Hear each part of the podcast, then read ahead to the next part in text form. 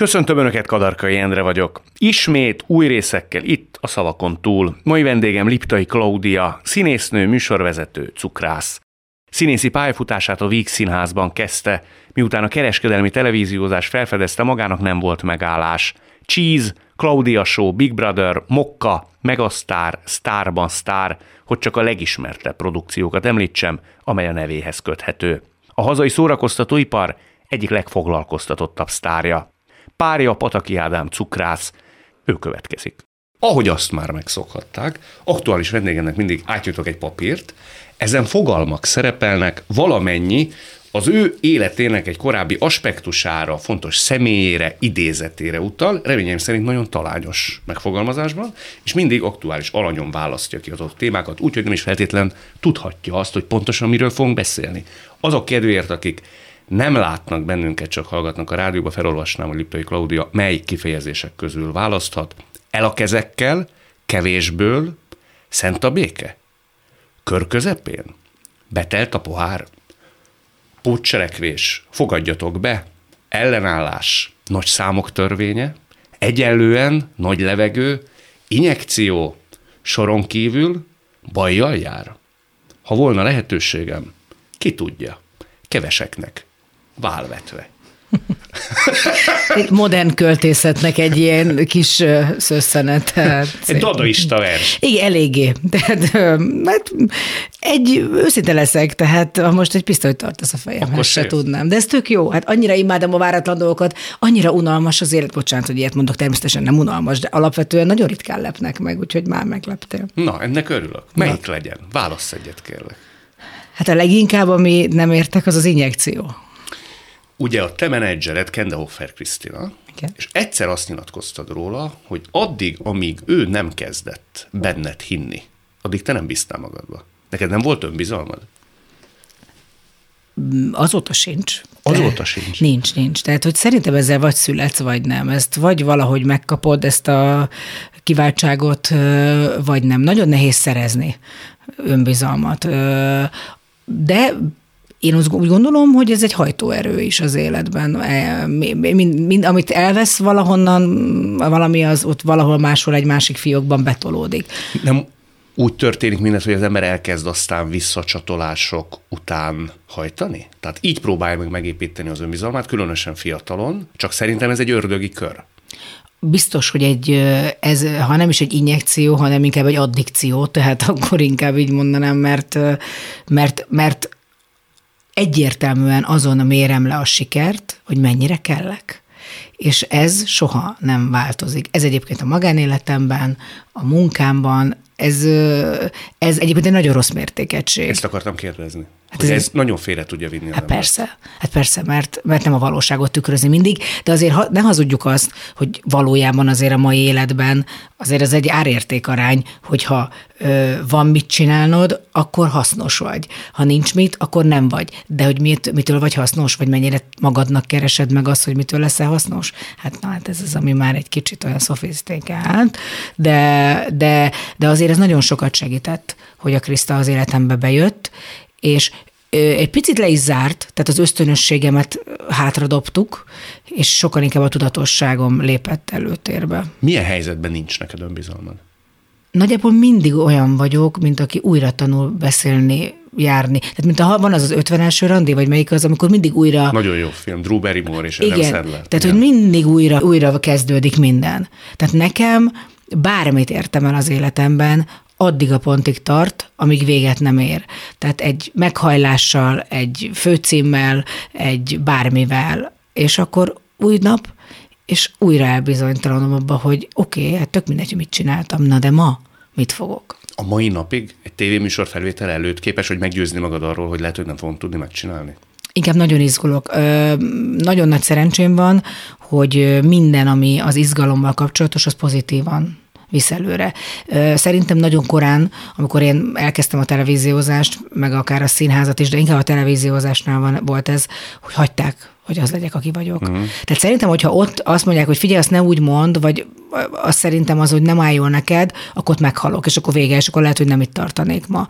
De mivel hagyták, hogy a saját személyiségem érvényesüljön, és én nagyon hiszek a pozitív kritikában, ezért hagyták, és mindig azt mondták, hogy hú, ez jó lesz, ez jó lesz, ez segített. Na ez nem lenne, hát semmi nem lennék, hát annyira bizonytalan tudok lenni. Mi lendít ki akkor, amikor úgy teljesen ellep téged egyfajta ilyen önbizalomhiány?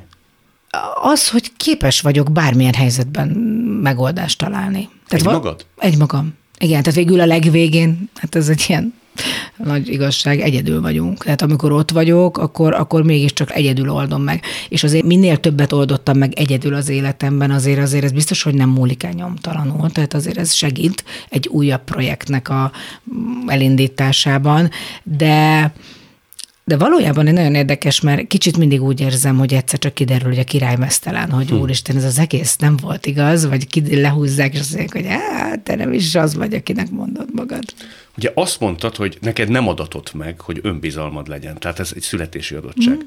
Buda Bélánál olvastam egyszer erről egy elméletet, én azóta szinte úgy mondom, mint a sajátom lenne, hogyha az embernek kiukasztják az önbizalom tartáját, akkor hiába lesz az tele, de az szivárog.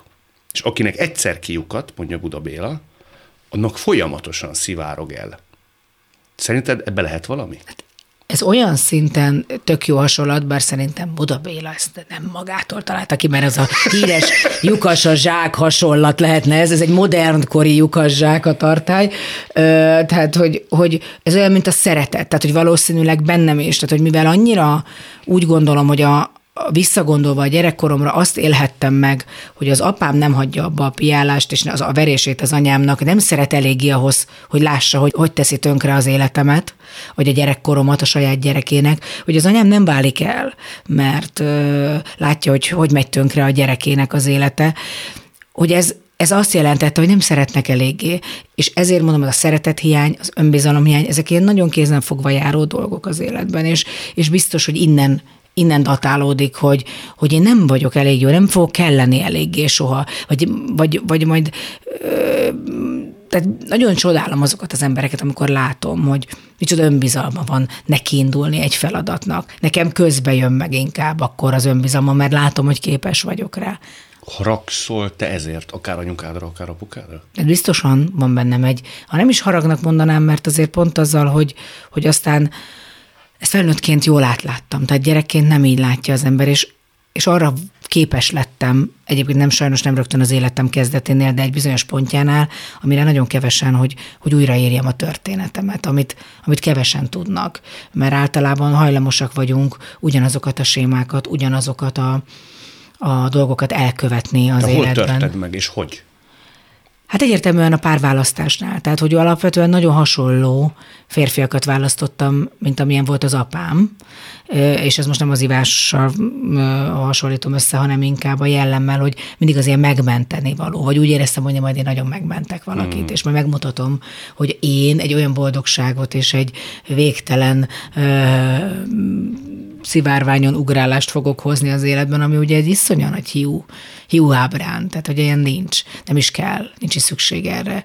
És a szolgalelkűség, ami bennem van egy kapcsolatban, vagy volt, az, az, nagyon, az az én saját romlásomba vezetett. És akkor végül is azt gondolom, hogy amikor amikor a férjemmel való találkozásom, a, a második férjemmel való találkozásom megtörtént, akkor az, az, az egy döntés is volt. Tehát egy szerelem, de mégiscsak nem a löttyös elmebaj, hanem, hanem tudtam, hogy egy olyan férfit akarok választani, akire büszke vagyok, akinél, hogyha megcsörren a kulcs a zárban, akkor nem riadok meg. Mert hogy korábban megriadt. Igen, hogy vajon milyen kedvel jön valaki haza. De többször volt erre precedens, hogy ez a gyerekkorodból fakad? Nem, többször. A gyerekkoromból indul, mert akkor jött az első zárcsörgéses kulcsos sztori, hogy úristen az apám ma hogy jön haza, és aztán sajnos így választottam pasikat. De ezek az én hibáim, ez nem az ő hibájuk volt, ez egyértelműen az én rossz választásom, meg az, hogy valószínűleg én egy olyan erőteljes nő személyiség vagyok, hogy, hogy képes is voltam választani. Tehát nekik esélyük se volt, hogy nemet mondjanak. Én választottam rosszul. Volt, akit sikerült megmenteni? Nem. Ezek ilyen szélmalomharcok, ugye? Persze, nincs is ilyen szerintem. Nem is kell, nincs szüksége az embereknek a megmentésre. Ez egy, ez, ez egy illúzió, nincs ilyen. Tehát, hogy, ez, hogy, hogy, hogy erre mindig úgy rájövünk, nem tudom, neked volt-e ilyen az életedben, de hogy bár valószínűleg a férfiak kevésbé ilyenek, hogy egy nő átformálja a saját képére a férfit. Tehát azt hiszi, hogy neki jobb lesz, ha ilyen ruhába jár, vagy ha így öltözik, vagy ha ezt csinálja, vagy ha azt. És aztán, amikor szétválnak az útjaik, a férfi menekül vissza ahhoz az előző enyémhez, az ő. És ez csak egy szerep volt, amit jó szándékból akartak ráerőltetni, de, de nincs szükség erre, nincs szükség a megmentésre. És ha jól sejtem, egy kicsit férjed kapcsán racionális döntést is hoztál, ha jól értem. Igen, de azért nem szeretném, hogy az terüljön ki belőle, hogy én nem... Kockás papíron számoltad I- igen, ki a Igen, képletet, jó lesz, igen, op, akkor ezt ugye. De nagyon fontos volt az, hogy ő neki egy nagyon komoly entitása volt, tehát már akkor. De azért azért a, a legtöbb pasi az életemben, vagy és nem bántva őket, vagy a hátamon akart felmászni, mondjuk egyébként ebből kevesebb volt, vagy agyon nyomtam őket. Annélkül, hogy akartam volna, valószínűleg ők mind úgy érezték, hogy nem akarnak a liptai mellett a szóda lenni a kísérő, hmm. hanem, hanem ők azok, ők azok, tehát én mindig úgy viselkedtem a férfiakkal, soha nem az volt, hogy nem már pedig apukám, te ott jössz hozzá a ritikülömet, aztán majd ez lesz, az lesz, hanem így, így, így. Ők maguk tették magukat ebbe a szerepbe. Aztán az tök jó, amikor rájössz, hogy, hogy jó, azt hagyjuk, az nem működött, és szerintem rohadt nehéz változtatni. Tehát nagyon nehéz átülni egy másik autóba, amikor ez egyébként nem tűnik annyira kényelmetlennek. Hát messzire kalandoztunk, több témát érintettünk, Na, de én élveztem nagyon. Választunk egy másikat, lehet, hogy lesz olyan, amiben van átfedés. Hát biztos te ilyet szeretnél, hogy bajjal jár, de mi a probléma, nem tudom. A bajjal jár az a te éles nyelvedre utal, mert figyelve a te pályafutásod, azon gondolkodtam, hogy ez szerinted neked előny, vagy hátrány, úgy általában az életben? Nagyon sokáig, tehát egyrészt, hogy egy különlegesség. Az éles nyelvem alatt mit gondol, mit értesz, hogy másoknak a... Csípős. Csípős? Szerintem az voltál régebben, és ahogy így végignézem a, a pályád alakulását, szerintem ez tompult. Amitől effektíve unalmasabbá is válhat az ember, de nem inkább, hogy úgy mondjam, hogy hogy igen, volt bennem, és ez is biztos, hogy megint ez az egész gyerekkori nyomorból adódik, hogy nem, ugye csúnya voltam, kövér voltam, tényleg nagyon sok minden, most ez nem egy ilyen, jaj, ilyen kis mókuskát sajnáljuk, de tényleg, tehát ugye én voltam az utolsó, akit az osztályban mindig egy ilyen névsorban beírtak, hogy na, ő is tetszene. Tehát ugye, és akkor voltak ilyen gazdagon ilyen névsorok, amikor én voltam kislány. Hú, az nagyon tud fájni. Egy Igen, tehát voltak, hogy jaj, fiúk, akkor kitetszik az osztályba. És akkor egyszer valamire szerencsétlen Varga Zoli odaírt harmadiknak, és onnantól kezdve nem volt menekvés Varga Zolinak, mert ahol Mentél tudtam, után. ahol tudtam, elkaptam az összes ilyen lassú, lassúzós buliban, és modern talking jomár jomaszorra muszáj volt táncolnia. Ma már persze máshogy látja ezt, akkor akkor nem, már nem így gondolja, de de hogy, hogy, hogy, hogy az biztos, hogy kellett, hogy úgy mondjam, hozzáolvasnom ahhoz, hogy engem elfogadjanak. Tehát oké, okay, és ezt most ezt tudjuk, hogy egy, a szépség belépő, akárki akármit mond. Vagy nagyon-nagyon-nagyon, az főleg a nagyon intellektuális bölcsészek, azok elítélik azt a részt, hogy valaki szép, az fúj, fúj, fúj, mert az csak ostoba lehet. Mm. És, hm. de alapvetően tényleg van benne valami ebben a sztereotípiában, hogy igenis azt gondolom, hogy a szépség az egy első kapu, és könnyebben átengedik a kapuőrök azt, aki mondjuk szép. Én nem voltam, tehát nekem kellett valami plusz, és ezáltal a humorom és az egész nyelvezetem valószínűleg egy kicsit szélsőségesebb lett. Ez járt áldozatokkal? Tehát, hogy megsértődtek emberek, ő alatt ütöttél, gyorsan egy jó megjegyzésért eladtad mondjuk az adott pillanatot? Biztos, hogy volt ilyen, de én nagyon nem tehát nagyon gyűlölök, és a mai napig egyébként ezt mindig is utáltam megbántani mást. Tehát azt kimondtam, tehát sokkal régebben, sokkal hamarabb kimondtam bármit, és éreztem, hogy ezt nem kellett volna. De akkor már nagyon nehéz visszaszívni, szóval azért a kimondott szónak tényleg ereje van. Biztos, hogy volt olyan, és biztos, hogy volt olyan, hogy ilyen előre menekülés volt ez, hogy egy előbb szóljak be, mielőtt még beszólnak. Tehát én például mindig előbb dobtam ki a fiúkat, nagyon rövid kapcsolataim voltak, mert féltem, hogy kiraknak. Hmm. Tehát ugyanez volt a nyelvezetem is, hogy előbb szóljak egy olyat, mert attól érdekesebb leszek, mert akkor már nem tud egy olyat mondani. És Ez... te attól féltél, hogy esetleg te leszel kevés, a másik szemében, ezért erőre menekültél, és megszabadultál a fiútól. Így egy kudarc élménytől ö, óvtad meg magad. Pontosan, tehát hogy nehogy újra ne kelljek valahol. És egyébként mondom, ez a nyelvezet is ez volt szerintem, hogy, hogy, hogy olyan jó pofa, meg azért ugye tényleg társul ezzel egyfajta humor, ami, ami tetszhet, de én azt sose szerettem, és vannak ilyen ismerőseim, kollégáim, akiknek örömet okoz mások kon, ahogy mondott, köszörülni a nyelvüket, és az nagyon rossz. Szerintem az nagyon, tehát hogy nagyon nagy különbség van. A magamat kigúnyolom, Igen. ha kell, tehát az önirónia, mert bennem az sokkal erősebb, mint az, hogy máson élcelődjek. Te mióta gondolsz magadra úgy, mint jó nő? Hát mindig csak utólag a bejátszásokból. Igen? Hát ez egyértelmű. Tehát ez tipikusan az úristen. Úristen, hát így néztem ki.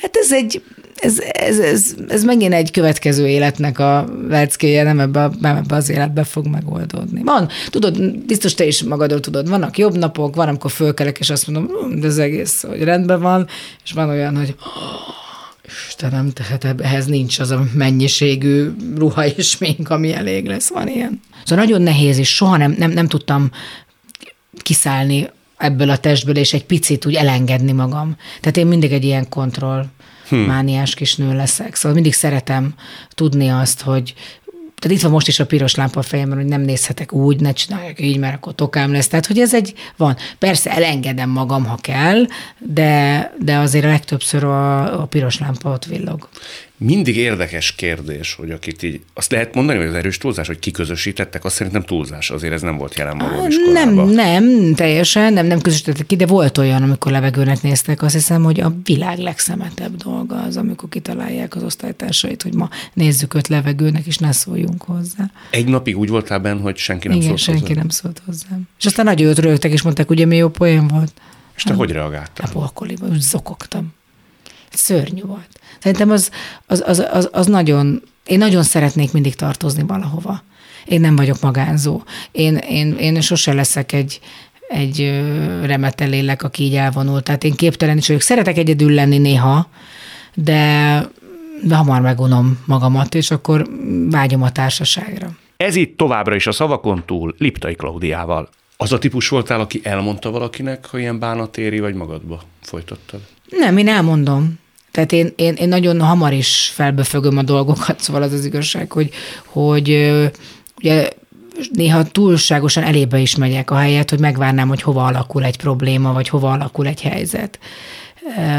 Én rögtön megoldást akarok, rettegek attól, hogy nem lesz megoldás, vagy hogy lekések a megoldásról, türelmetlen vagyok, hát végtelen. Amikor szoktam mondani, amikor a türelemé kellett sorba akkor nem volt türelmem. De ilyen esetben, amikor egy olyan embert csúfoltak, vagy közösítettek ki, aki később aztán közismert ember lett, benne mindig felmerül a kérdés, hogy mi van mondjuk egy osztálytalálkozón. Mi van, ha találkozik azzal a csoporttal, akik akkor levegőnek nézték? Ezek nem múlnak el. Bármennyire is azt hiszi az ember, ez ott marad valahol hátul. És az az ember, akinek lehet persze, hogy tökéletes élete van, meg mindig ott marad benne a fejében. A 700 neki azért a Liptai Klaudiával csináltuk, most meg ő, hát hol van? Hát én inkább mind, ezt nem is az osztálytársaimmal kapcsolatban érzem, hanem a tanáraimmal, és mennyire meghatározó volt, hogy a, te senki se leszel. Tehát, hogyha ezt mondták neked? Igen, ez volt, volt egy tanárnőm, aki mondta, hogy liptai fiam, te, te belőled soha nem lesz senki. Tehát konkrétan ezt, és, és ezek milyen meghatározó mondatok, és hogy ez Szóval én nem azt mondom, hogy kockásra kell simogatni a gyerek fejét, hogy milyen okos, de biztos, hogy egy alapönbizalmat kell mindenkinek adni, meg egy alapelvárást is tőle, de én nagyon örültem volna, ha elvárnak tőlem valamit. Igazából senki nem várt el tőlem semmit. Tehát ez volt a legnagyobb baj, azt hiszem. Anyukád sem? Ők sem. De miért? Nem tudom, nem, nem tudott ezzel foglalkozni. Szóval annyira lekötötte valószínűleg az apámmal való hadakozás, az, hogy egyáltalán étel kerüljön az asztalra, annyit dolgozott, mert ugye az apám már nem dolgozott egy idő után, hogy hogy ezzel már nem tudott foglalkozni, és akkor szerintem egyébként pszichés, pszichológiai szempontból nem is foglalkoztak a gyerekekkel. Tehát a 80-as években hát telibe tolták, hogy a gyerekkel mi történik. Egyen, igyon, iskolába járjon, jó edzés is van, jó, menjen, jöjjön haza, nyolckor alvás. De barátaid voltak ebben az időben? Voltak, voltak, és, és, és akkor tanultam meg, hát valószínűleg pont azért, mert nincs testvérem, hogy csak az emberi kapcsolatok, tényleg azok számítanak. Tehát ugye, és ezt tényleg nagyon komolyan gondolom az életben, ez nem csak egy ilyen szlogen, hanem olyan szinten félek attól, vagy attól félek a legjobban, nem félek attól, mert szerintem sose lesz így, attól félek a legjobban, hogy eltűnnének azok az emberek, hmm. akiket szerettek, akár a családom, a barátaim. Minden újra vásárolható, minden. Az egészség és a emberek nem. Úgyhogy ezért, vagy újra kezdhető, vagy bármi, szóval nincs olyan, ami nem megoldható. Ha már említetted azért a szüleid, az egyik téma ez volt, a szüleid házasságát, aztán annyit mondasz el belőle, amennyit akarsz, de arra te rájöttél ennyi idő után, hogy anyukád végső soron miért nem vált el apukától? Persze, én nagyon anti-ezó vagyok, tehát egy ilyen nem, nem, semmilyen spirituális vonal nem csapott meg, amit néha sajnálok, de nem. És anyu most nem is tudom, hogy a halála után mentem el. Igen, azt hiszem, a halála után mentem el egy ilyen családállításra. És az egy nagy flash volt. Na, abba se hittem persze először, na most oda megyek, itt e- idegen emberek majd ott ö, ilyen körben ott kántálnak, és majd elmondják, hogy mi történt anyámmal, apámmal. És barom érdekes helyzet volt, mert tényleg Egyszer csak ráláttam a szüleim életére. Tehát nem mint anyura, apura, hanem mint nőre, mint férfira. És egyszer csak megértettem, és az összes mondat, ami addig megtörtént gyerekkoromban összeállt, hogy az apám mindig féltékeny mondatokat, csak mondta magáit, csak mondta, hogy és ezzel is, és azzal is, és, és, és, és, és, és az anyám meg csak hallgatott, hallgatott, tűrte, tűrte, tűrte, és ez csak összeállt, hogy az anyám nem szerelemből ment hozzá az apámhoz, aki hullaszerelmes volt az anyámba, az anyám csak egy bosszúból ment kvázi szinte hozzá, mert egy, a nagy szerelme elhagyta őt, és elvette egy másik nőt, és valahogy az anyámnak egy ölök lelkiismeret furdalása lett ez az egész, és ezért hagyta. Tehát, mint, tehát mint egy áldozata szó szerint a verést, a, azt, hogy ezt mondják, neki soha meg nem csalta apámat, soha nem történt semmilyen, és az apám pedig valószínűleg nem tudta feldolgozni ezt, nem tudta elfogadni, és ahogy szép lassan rájött, hogy ez az egész egy kamu, ugye az egész ez róluk szólt. Tehát én ezt mindig úgy éreztem, hogy a gyerek mindig úgy érzi, hogy én nem tettem meg eleget, vagy én nem vagyok elég jó, de ez ettől függetlenül ezt éreztem, tehát ezt nem tudtam felnőttként már visszafelé feldolgozni. Igen, csak utólagosan gondolhatja úgy az ember, hogy azért anyukát sok mindentől megkímélt volna téged, ha, ti, ha ők elválnak. Azért ti ki voltál téve ö, egy-két rossz emléknek, most, hogy így utánad néztem, így elolvastam a veled készült interjúkat. Igen, csak mondom, abban a korban az anyám azt mondta, hogy amikor utólag így ugye eszembe álltottam ezzel, de miért nem váltál el? Mert azt mondtad, kislányom, hogy ciki az hogy iskolába. Ezt én mondtam. És mondom, hogy tehát anyu, egy 7 éves gyerek, vagy egy 8. Hát kit érdekel, hogy ez mit mond? Hát de hát, szóval, hogy kicsit aztán azt éreztem, hogy én már akkor erősebb személyiség voltam, mint anyu. Vagy leuraltam, vagy azt hitte, hogy, vagy, vagy könnyebb volt erre azt mondani, hogy jó, hát ha azt mondja a gyerek, hogy ciki, akkor hagyjuk. Mert neki is ciki lett volna szerintem. Tehát vagy, vagy, vagy nem akart belemenni ebbe az egészbe, vagy úgy érezte, hogy nem szabadul meg soha apámtól, és egyébként az apám, az anyu a haláláig apámhoz járt, segítette, eltartotta kvázi. Úgy, hogy elváltak 16 éves korban. Elváltak, igen, elváltak, de mindegy, mert a na, élete végéig nem, nem, ezt nem múlt el benne ez a lelkiismeret fordulás, hogy végül is úgy érezte, hogy ő rontotta a apám életét, miközben én mindig mondtam neki, hogy tudod, anyu, mivel rontottad el? Hogy nem engedted el a kezét soha. Mert lehetett volna még ő is talán boldog, meg ugye te, ő újra anyu, hála Isten boldog volt, tehát volt az életének tök sok olyan időszak, amikor utána boldog volt, de hogy az apám soha nem tudott elszakadni tőled, nem is akart. Ő bocsánatot kért tőletek valaha is? Ez a legnagyobb, ez, ez volt talán a legnagyobb fájdalom, és nem az, hogy most maga a szó, hanem hogy valahogy soha nem mond, nem éreztem azt, hogy, tehát szégyeli magát, de hogy hú, erről ne beszéljünk. És ez sajnos sok szempontból azért is haragudtam rá, mert örököltem ezt, hogy én is sokszor ilyen... Hú, Szőnyeg alá Igen, hogy jaj, nem, ez annyira cikére, hallani is akarok, jaj, ne, ne, inkább ne beszéljünk róla, becsukom a szemem, és akkor nem történik meg. Valószínű ő is szégyelte utólagosan, és egyszerűbb úgy tenni, önmagunk előtt is, hogy ez nem történt meg, addig se kell vele szembesülni. Nem biztos.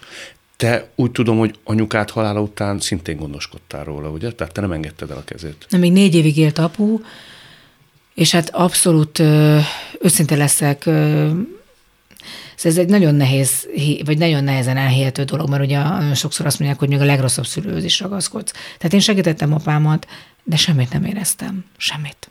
Tehát, hogy hogy, hogy sírtam, amikor meghalt, de azért sírtam, mert arra az apura emlékeztem, aki egyébként még volt nagyon jó fej gyerekkoromban néha. Vagy aki nagyon vicces volt, aki nagyon szerette a második világháborús történelmet, ezért az egész második világháborút betéve tudom, aki igazából aki játszott velem, mert anyám sose játszott velem, neki nem volt erre ideje, meg ő nem is volt egy ilyen játszós.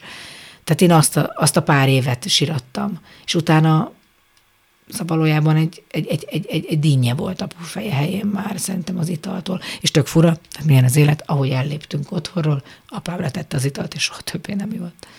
Tehát Annyi... mi voltunk végül is szerintem a, hmm. rossz, a rosszak az életében, csak ő ezt nem tudta, hogy ezt, ha ezt lezárná, vagy szét, szétválasztaná, akkor, akkor neki is jobb lenne. Ő kifejezte aztán később a maga módján a figyelmét, szeretetét te feléd, hogy büszke rád, Szerintem én nem is hagytam. Nem hagytam ennek teret. Ő meg annyira büszke ember volt, most már így visszagondolva, képtelen volt kilépni a saját komfortzónájából, abból a kis világból. De mondom, szerintem ő már tényleg uh, egyszerűen az alkoholizmusnak egy olyan fokára ért el, amikor már letette, amikor már nem volt visszaút egy csomó mindenből, ami az agyát érintette akár. Nem tehát mindig diácskám voltam neki, és, és, és nagyon szerette a pankát, tehát, hogy így, amikor oda vittem, akkor nagyon-nagyon nagy szeretettel volt felé. De valahogy olyan volt, mint egy idegen bácsi. Hm. Pankának is gondolom. Igen, még sokáig emlékezett rá, de nem úgy hívta, hogy a nagypapa, hanem Tádé papának hívta, mert így hívtuk a vizslát, amit kapott tőlem, mert allergiás lettem a vizsgalaszőre, és akkor megkapta a kutyát, és Tádé papának hívtam. Hm. Mit tanácsolsz azoknak, akik valami hasonló mennek keresztül, nem kérnek segítséget? Nem tudom, te kértél nem kell róla beszélni, ha kértél, nem mindenki akar erről beszélni, de hogy hogy lehet ezeket letenni? Hogy tudja elhelyezni az ember ezeket a lelkébe? Ezek nem egyszerű dolgok. Van, akit tényleg időskoráig kísért, és nem tudja megtörni azt a bizonyos mintázatot. Hát de tényleg elhatározás. Egyébként én nagyon hiszek a segítségbe. Tehát kinek mit a segítség? Tehát kinek a hit, kinek egy pszichológus, kinek bármi, ami, ami segít, de ami valóban segít, én abszolút kértem. Tehát én nagyon vágyom is a segítségre. Tehát én mindig is olyan voltam, hogy nem az volt, hogy nehéz kihúzni belőlem, hanem hanem hogy nagyon is akarok jobban lenni. Tehát szakemberhez fordult? Abszolút, bár inkább ez egy tök érdekes, mert a, a mai napig a pszichológusommal, akivel sokat találkozunk, mindig azt mondja, hogy csak akkor jövök, amikor akut baj van, tehát amikor tényleg nagy baj van. Tehát amikor lehetne haladni, akkor én is eltűnök mint az aranyóra, hogy most már majd én ezt megoldom, nincs ezzel gond. Igen, azt szokták mondani szakemberek, ez a legnagyobb baj. Tehát folyamatosan kell járni, és akkor nincs akut baj. Igen, igen, csak hát ez... Nagyon egyszerű ezt mondani. Igen, igen, igen ezt, ez, ez, ez, ezért mondom, hogy a, azért a karakteremből nem tudok kibújni, meg én ahhoz vagyok szokva, hogy mindent magam megcsinálok magamnak, és akkor nincs, nem kell, nem, nem, nem is akarok terhelni. Néha úgy érzem, hogy úristen, most ezzel megyek ott, és akkor mindig mondja a pszichológusom, hogy normális. Hát, ez, ez a dolgom, tehát tök mindegy, hogy azzal jön de hogy ez a csípés miért viszket, akkor az, arról kell beszélni. De én tényleg csak azt tudom ajánlani mindenkinek, hogy muszáj szembenézni. Tehát a legfontosabb az ön ismeretnek a, az elkezdése. Tehát nem mindig valami mással foglalkozzunk, ami eltereli arról a pillanatot. A legnehezebb pillanat, vagy legnehezebb, talán nem is vagyunk képesek önmagunkra. De szerintem az, hogy, hogy ezt valahogy így lehet csak orvosolni. Én nem tudok elképzelni más megoldást. Egyetértek. Milyen? Én, nekem nem voltak rossz döntéseim. És ez most nem magamat mentem föl bármilyenről, hanem minden döntésemnek éltem a következményével, hogy az nehezebb út volt-e, vagy lehetett volna egy jobb, vagy és nem az, hogy rosszul döntöttem, mert biztos, hogy van ilyen, és tudok olyat is mondani, de inkább az, hogy oké, okay, most már ezt döntöttem, akkor ez szerint kell léteznem. És hogyha ez úgy érzem egy idő után, hogy ezek, ez egy rossz döntés volt, akkor ott, ott le kell zárni azt a pillanatot, és azt mondani, hogy jó, ez eddig tartott, most már ne ez görgessem tovább, hanem induljak akkor egy másik irányba. Nagyon, én nagyon komoly útkereső vagyok szerintem, és ez maradok, és ez hajt, és ez az utolsó pillanatig. Tehát mondtam is a barátnőmnek, hogy semmiképpen ne tervezzétek meg előre a sírhoz vezető utat, mert az én nem szeretem. Tehát legyen meglepetés, hogy merre visztek. Azt mondod, hogy hoztál rossz döntéseket is. Mondasz egy olyat, ami mondjuk szakmailag ma már elmondható, és szerinted ott azt nagyon nem kellett volna meghúznod. Ehhez kérdezem, mert, mert, mert valójában mindig minden után történt valami, tehát nem az volt, hogy most itt ülök, és én nagyon lojális vagyok. Tehát például az egy rossz döntésem volt, a, ahogyan eljöttem az RTL klubból 1900, nem, 2001-ben. Ugye három évig voltam, akkor az volt az első kereskedelmi tévé, ahol dolgoztam, és ott Friderikus Sándor hívott fel egy délutáni napon, és mondta, hogy akkor itt lenne egy, egy kis munka a másik tévénél, egy nagy szerződés, egy olyan összeget mondott, amitől leültem, és, és én akkor, mint egy ilyen, hát egy ilyen nagyon azt nagyon-nagyon-nagyon szégyellem, hogy én úgy jöttem el, hogy kiszaladtam szinte. Uh-huh. Csapott papot ott hagyva, és majd intézze el valaki ezt az egészet, és majd én már itt se vagyok, majd, majd, a, majd az ügyvédek játszák le. Megszédültél a lehetőségtől?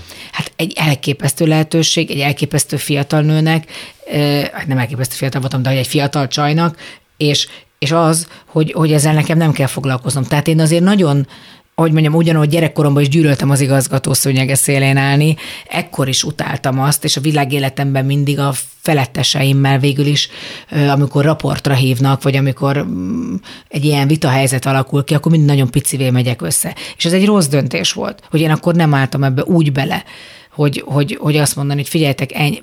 valamennyire beleálltam, de aztán aztán elkenődött ez az egész, és aztán ezzel hosszú évekig én nagyon rossz viszonyt is feltételezett utána, vagy ápoltam utána az RTL vezetőivel, és milyen fura az élethelyzet, és aztán mindenki beámulnak ezek a, ezek a fájdalmak, és aztán utána megint újra mondjuk többet dolgozom az RTL-nek. Ki tette meg az első lépést? Ez is a Krista, ugye, hát azért ez, ez a Kendall Krista, az én menedzserem, aki ez egy nagyon fontos szerepet tölt be az életemben, amellett, hogy tényleg nagyon nagy barátság, és egy nagyon komoly, és egy ilyen dacvét szövetség van köztünk, hogy alakult ki az évek alatt közöttünk, hogy sokkal könnyebb más nevében. Tehát szóval, azért fontos például a menedzsment, és azért fontos szerintem, ezért alakult ki, mert én nem tudok a saját portékámnak a, a jó árusa lenni. Tehát én nem mondhatom azt magamról, hogy na gyerekek, hát én azért ennyit érek. Biztos van ilyen, aki ezt tudja, hát én nem az vagyok. És ő tárgyalja le ezeket és is. Ő, tehát ő teszi meg,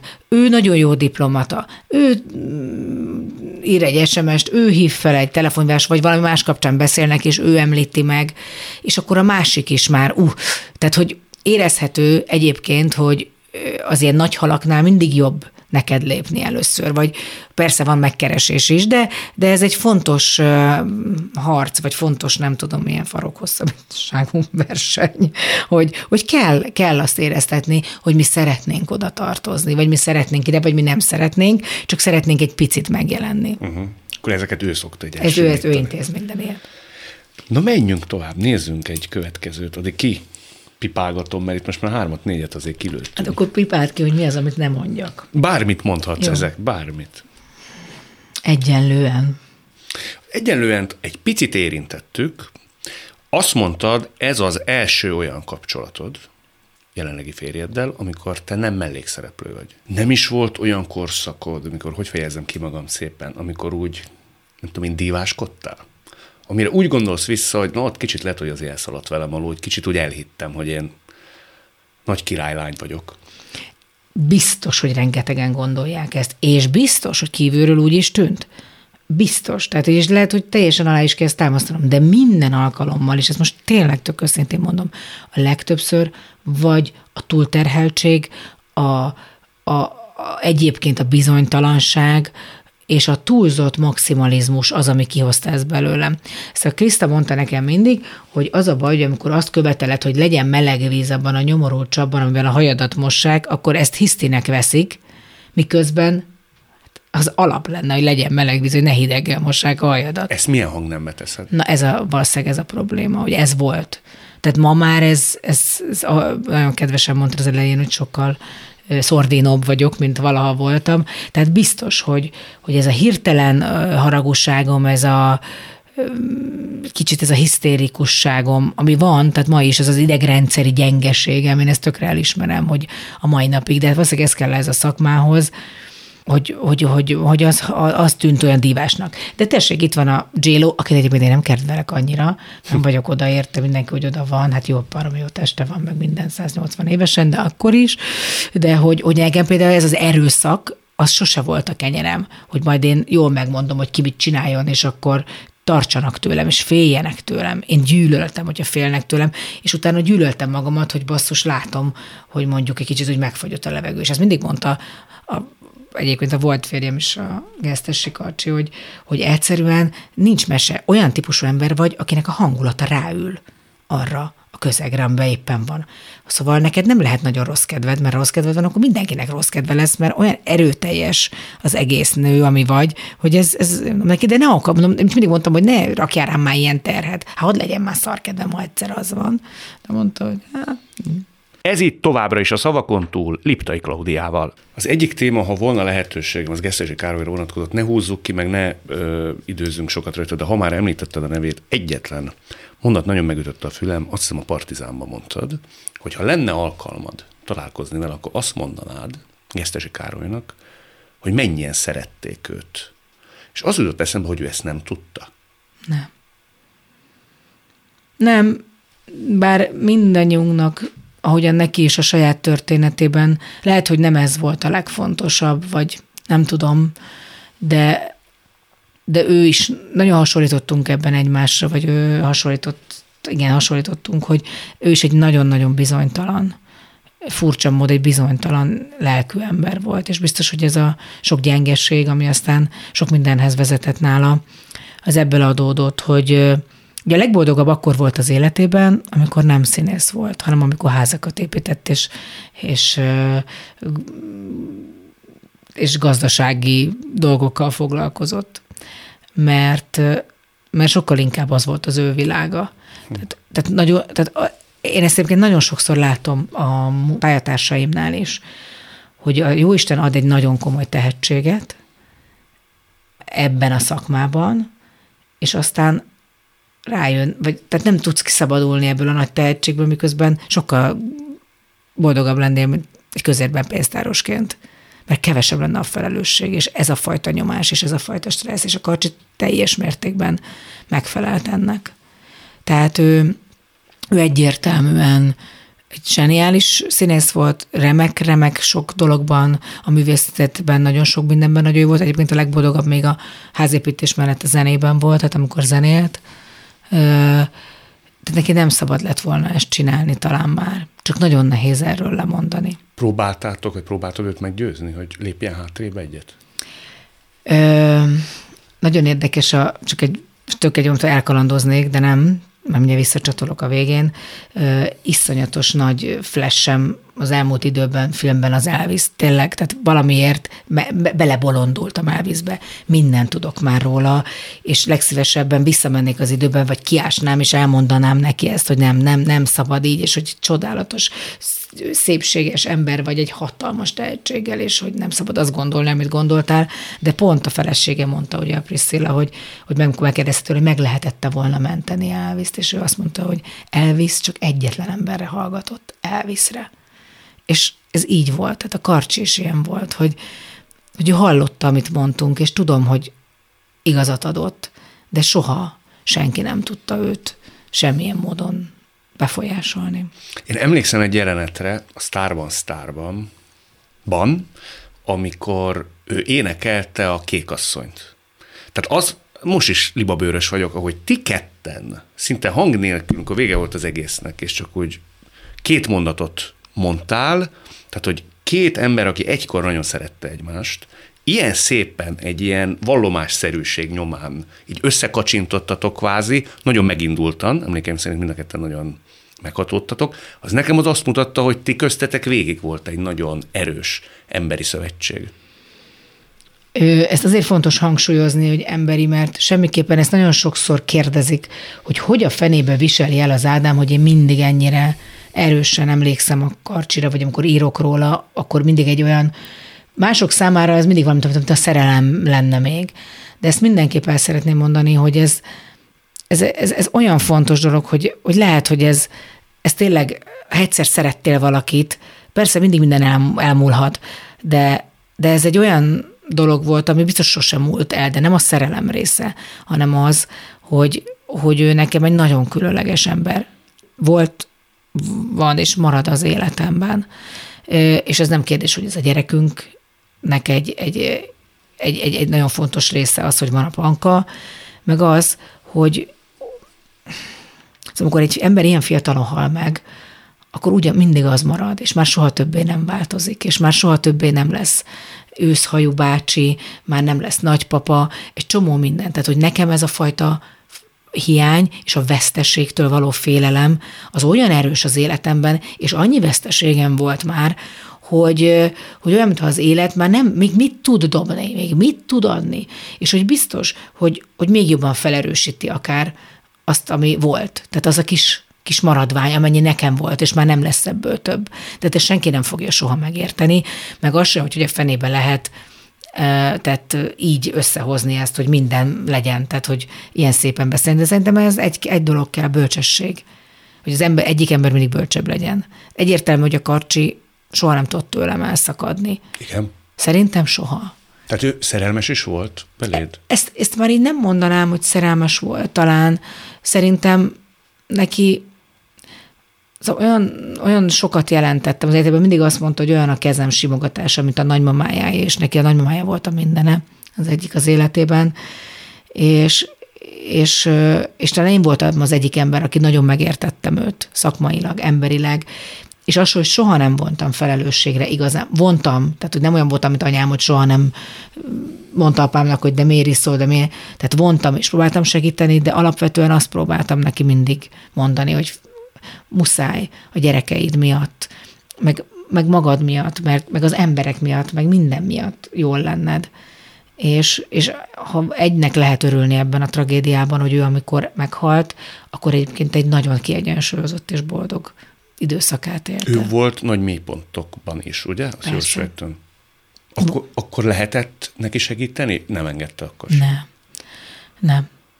Nem, mellette lehetett állni, tehát én mindig biztosítottam arról, hogy soha nem fogom azért őt magára hagyni, mert ő, mert ő most ilyet csinál. Persze haragudtam rá, tehát ez, ez az azugság lenne, hogy nem haragudtam, mint az állat rá bizonyos dolgokért.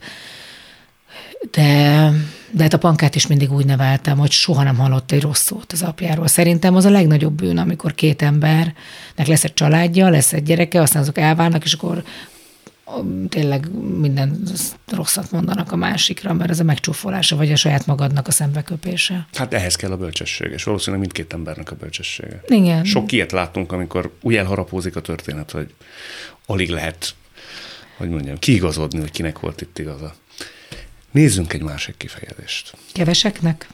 A keveseknek alatt az jutott eszembe, hogy szerintem van egy bizonyos Liptai Klaudia kép, amit megismert az ország és láthat, és szerintem van egy olyan, egyre biztosabb vagyok most már beszélgetve veled, egy nagyon szűk kör, amelyik egy egész más Klaudiát is megismerhet.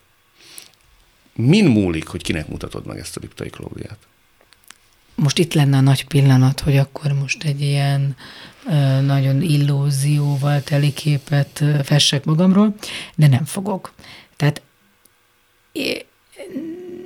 nem azt mondom, hogy bárki, aki szembe jön, annak megnyílok, de alapvetően bennem semmilyen olyan nincs, hogy, hogy én valamilyen tehát valamit elrejtek egy ládikóba, és akkor csak azt kaphatja én egy menhelyi kutya vagyok. Hm. Tehát én, aki szépen néz rám, arra én visszalihegek aranyosan. Szóval én, én, én, én, én azért, és nem, is, és nem is gondolom, mert nagyon sokan kérdezik, és hú, nem félsz attól, hogy majd ezt kihasználják. Soha életemben nem tartottam ettől.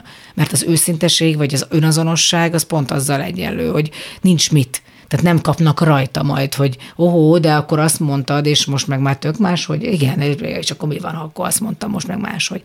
Ezt is azzal szoktam így jellemezni, hogy ez is a pszichológusom mondta, és annyira jó hasonlat, hogy amikor megszülettem, ott van a Liptai Klaudia, ez a kicsike, és akkor van egy nő, aki lett belőlem, ez a másik Liptai Klaudia, ez a nagy Liptai Klaudia. És ez a kettő egy ilyen párhuzamban megy, és akkor néha találkozik, mint a szellemképes tévé régen, és akkor néha hupp, valaki jól megfogta az antennát, és akkor lesz belőle egy szuperkép, de hogy alapvetően ez két különböző, nem is személyiségű ember, tehát nem skizoid vagyok, hanem inkább hanem, hanem néha én is rácsodálkozom, tehát egy kicsit el is tartom ezt, mert szerintem így lehet normálisnak maradni, hmm. hogy te az maradsz, aki voltál, nem hiszem el, hogy, hogy én, én csak a címlapokon szereplő nőcike vagyok. Azt még mindig ugyanúgy élvezed? Az előlevést, az exponáltságot, az ünnepeltséget? Igen. Sőt, az az igazság, hogy pont most jött el az időszak, amikor kicsit hiányzik is az a fajta nagy, tehát az a, tehát végül is szerettem azt a dívaságot, de nem így fogalmazom, mert utálom ezt a szót, ezt a divát, hanem olyan, úgy szerettem a, a lépcsőn, a nagy szép ruhába lejönni, és nagyon sajnálom, hogy a televíziók abba az irányba mentek el, meg a, hogy, hogy már nincs ez, vagy már mondjuk magyar tévében nincs. Tehát amikor belenézek egy BBC-be, vagy belenézek egy Rájúnóba, akkor ott látom ezeket a nőket még mindig a szép ruhában, meg a nagy szép világítással. Mi meg egy kicsit olyan kis izék lettünk, olyan nagyon, trash lett a tévé sok szempontból, meg olyan kis small, small az egész. Számolsz is azzal, hogy az már nem jön vissza, ami mondjuk tíz évvel ezelőtt volt? Ez egy ez egy nehéz ügy, igen, igen, ez nehéz. Nehéz, szerintem most vagyok egyébként pont egy olyan korszakváltásban, ami, ami egy, ez, ez megkínál. Tehát nem hittem volna, mondjuk jó baromira rá is irányít minden, az összes figyelme a médiának arra, hogy ó, hát itt van ez a kor, amikor a nők már nem ugyanazok, már nem ugyanúgy néz ki, már nem ugyanaz a, az, az az izgalom van benne, vagy már ilyenkor kell változtatni ezen. És nagyon sokszor ugye mindig hoztam példának, hogy mondjuk a Meryl Streep, vagy egy csomó olyan színésznő, aki nem volt igazán szép fiatal korában, vagy nem az a klasszikus szép, csak annak könnyebb váltani. És akkor én mindig úgy örültem, hogy hát én se voltam az, és akkor nekem is ez könnyű lesz, de, de nem olyan egyszerű, mert mm, mert fura módon most egy kicsit olyan senki földjén lebegek. A színház nem került vissza olyan mértékben az életembe, visszakerült, de nem olyan mértékben, és elég sznob is a színház ahhoz, hogy ne, nem, nem úgy gondol rám még mindig. Nagyon nehéz egyébként a Liptai Klaus díjasságot levetni a színpadon, vagy ugye ne az, ami volt régen a Kulka János, hogy Mágályem Doki volt a szomszédokból, és akkor bejött Ványa bácsiként, azért kellett egy három perc a Igen. embereknek, hogy jó, akkor ez nem az, de aki jó színész, az megoldja. És a tévé is megváltozott, tehát azért a tévézésnek is más már a platformja, és amit én képviselek, az ritkásabb. Hogy így mondjam. Úgyhogy nehéz. Nehéz ügy ez most. Most erre nem is tudok neked válaszolni. Térjünk vissza tíz év múlva. Nem gondoltad volna, hogy eljön az az időszak, amikor az ember annyira elől van, aztán egy picit vissza kell vennie. Mert hogy pont említetted az elején, hogy te ott méred le párkapcsolatokban, meg munkába is, hogy mennyire van rád igény. És most mintha azt venném észre, hogy úgy érzed, hogy annyira nem. Vagy jól olvasok a sorok közt? Jól olvasol egyébként, jó, okos kisfiú vagy te, jó van, jó van, jó jöttem. Ö, igen, nem, nem is az, hogy igen, igen nem, nem várja, hogy mondjam jól, hogy valóságot mondjak. Ö, másfajta igényszint alakult uh-huh. ki szerintem, és már én biztos nem akarok tehát nagyon sok olyan megkeresés van, amire nemet mondok, mert már nem gondolom, hogy nekem a, az megfelelne, vagy az, az, az, az, az, és nem az, hogy most én top kategóriás vagyok, csak egyszerűen nincs értelme, meg feszengenék bizonyos helyzetekben. Ez médiabéli? Média, igen, uh-huh. igen. Ö, teljesen máshova került a fókuszpont. Tehát most már olyan dolgokat csinálok, amit tehát tényleg nem csináltam öt évvel ezelőtt, de szerintem ez nem baj, csak ezt kell megérteni. És uh, ugye Krisztával ezzel rengeteg problémánk van, vagy veszekedésünk, nem veszek, vitánk van, hogy ő egy egész más helyre pozícionál engem, mert mindig mondom, hogy jó lesz az még, az még, de nem, nem, nem, nem. Az nem, az nem te vagy, és hidd el, hogy nem szabad visszalépni. Tehát ő még feljebb ő még fejebb, és ő ugye ő nagyon komolyan ezt gondolja, hogy muszáj, és ez egy kedvenc mondásom, nekem is Darwinnak a mondása, hogy nem a legerősebb, nem a legintelligensebb fog a legvégén győzni, hanem a legfogékonyabb a változásra. És szerintem mindennek ez a, a az alfája és omegája, hogy, hogy egyszerűen muszáj meglátni azokat a dolgokat, amikben újdonságot lehely. Csak hát nekem pont ez a nehéz, mert én szeretek valahova tartozni, és szeretem, ha megmondják, hogy mit csináljak. És ma nem ez a világ van. Ma neked kell kitalálni, hogy mit csinálj. Látod is az utat, úgy körülbelül három, négy, öt éves távlatban, hogy... Nem. Három, ennyit biztos nem. Látok egy fél évet, még egy évet se. Nincs egy biankó szerződés az életben, nincs kitöltve. Tehát nem lehet kapaszkodni görcsösen abba, amit elértünk, hanem pont, hogyha elengeded, akkor biztos, hogy sokkal tehát, ki, tehát akkor megnyílik valami újdonság. a színházat olyan értelemben elengedted, hogy igazi, nagy színházi jelenléttel legyél valamelyik Pesti Színháznak mondjuk az arca. Ugye a Centrálban játszol, de most is mondtad, hogy van azért egy tartás. Puskás Tamáson kívül nem sok rendező van, aki azt mondja, hogy igen, egy nagy kiszerelésű szereppel megkínálom Liptai Klódiát, ugye? Igen. Erre biztos, hogy lemondtam. Tehát, hogy arról a fajta ö, dologról, hogy én most egy társulatnak a tagja legyek, egyébként valószínűleg nem is tudnám ezt fizikailag sem. Tehát, hogy, hogy, hogy mindig van vágyam, hogy valahova tartozzak, tehát én nem Woody ellen vagyok, hogy nem szeretnék olyan klubhoz tartozni, ami elfogadna tagjának, de inkább a, a, a szabadságomat jobban szeretem, hogy én dönthessem el. Még ha úgy is tűnik, hogy nem igazán én döntöm el, de hogy azért nagyjából benne lehessek a döntésekben. Volt hívás színházból, amire nemet mondtál? Vagy azért, mert méltatlan volt, vagy azért, mert úgy gondoltad? Volt olyan, volt olyan, igen, de ezek nem állandó jellegű munkák. Méltatlan alatt mit értsünk? Kis szerep? Hú, akkor rossz szót használtam, mert nem akarok senkit tényleg megbántani ezzel, hanem inkább nem az én stílusom mondjuk az a színház. Uh-huh. De nem hazudok, nincs de hát nem, nem az van, hogy dobálom vissza az e-maileket, hogy gyerekeket még egy szerep. És az a legviccesebb, hogy a, pont a centrában játszom egy olyan szerepet, ami, amikor bárki megnézi, föl a kis színpadon, akkor úgy elájul, hogy ezt nem is hiszik el, hogy ezt, ez én vagyok. Tehát, hogy ugye engem úgy azért mondom, tehát mint színésznő, hogy nagyon sokan elfelejtettek. És akkor úgy megdöbbennek, hogy na hát, na hát, na hát. Akkor azt gondoltam, amikor azt mutattuk, hogy na majd most jönnek a nagy na hát utána megkeresések. De de alapvetően nem gondolják szerintem. Azt hiszik, hogy nekem ez csak egy ilyen kis kirándulás. Fáj a szíved érte? Biztos, hogy egy kicsit igen. Ha annak idején, mondjuk, mikor elindult a Cheese, vagy elindult a TV2-n a napi talkshow de ez az ára, akkor is ugyanúgy belevágtál volna. Egyértelműen tudtam, hogy ez az ára. Tehát beárasztad. Aha. De tudtam. Tudtam, hogy ez, ez ott aztán meg végképp egyértelműen még az a világ volt, hogy vagy ezt csinálod, vagy azt csinálod. Úgyhogy nem is volt kérdés, hogy ezt, ezt, ezt elveszítem. De nem csináltam még olyan régóta, hogy ne érezzem azt, hogy hó, hát ezt nem szabadna ott hagyni.